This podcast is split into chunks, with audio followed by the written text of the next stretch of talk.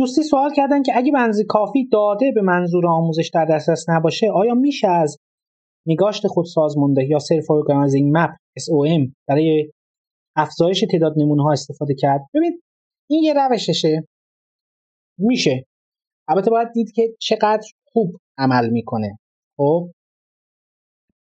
self-organizing map خوبه. از این جهت که توزیعی از داده ها رو می‌تونه به دست بیاره. خب تنها روش هم نیست. روش های دیگه هم هستن که این کار انجام میدن. ولی در بین روش های مدرن هم روش های جنراتیو وجود دارن.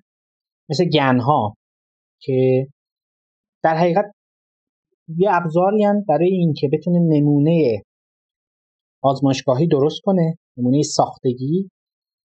و خود این الگوریتم به صورت کلی دو تا بخش داره یکیش کارش اینه که جعل بکنه یکیش هم کارش اینه که جعل بود جعلی بودن رو تشخیص بده. حالا اگر این سیستمی که داره داده جعل می‌کنه اونقدر خوب عمل کنه که اون یکی نتونه تشخیص بده که این جعلیه یعنی هیچ دیگه. وقتی جلو و درست شده این کار.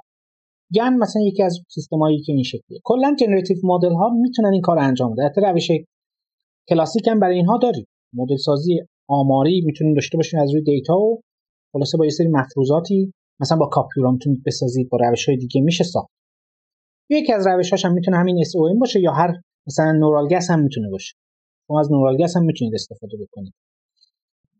یکی از روش هم همین گن می‌تونه باشه. باید نگاه کنید ببینید که کدومی که از اینها به درستی کار می‌کنه برای مسئله شما. باید نگاه کنید.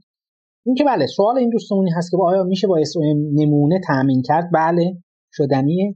چون در حقیقت می‌تونید SOM رو با همه اتصالاتش و تراکم اینا مثل یک توضیح احتمالی در نظر بگیرید چجوری شما این لتیس و این توری که SOM داره شما فرض کنید که این نورون ها رو دارید در هر لحظه که می‌خواد یه نمونه جدید ایجاد بکنید کافیه که یکی از این نورون ها رو انتخاب کنید یکی از نورون های شبکه رو و بعد به این نویز بهش اضافه بکنید.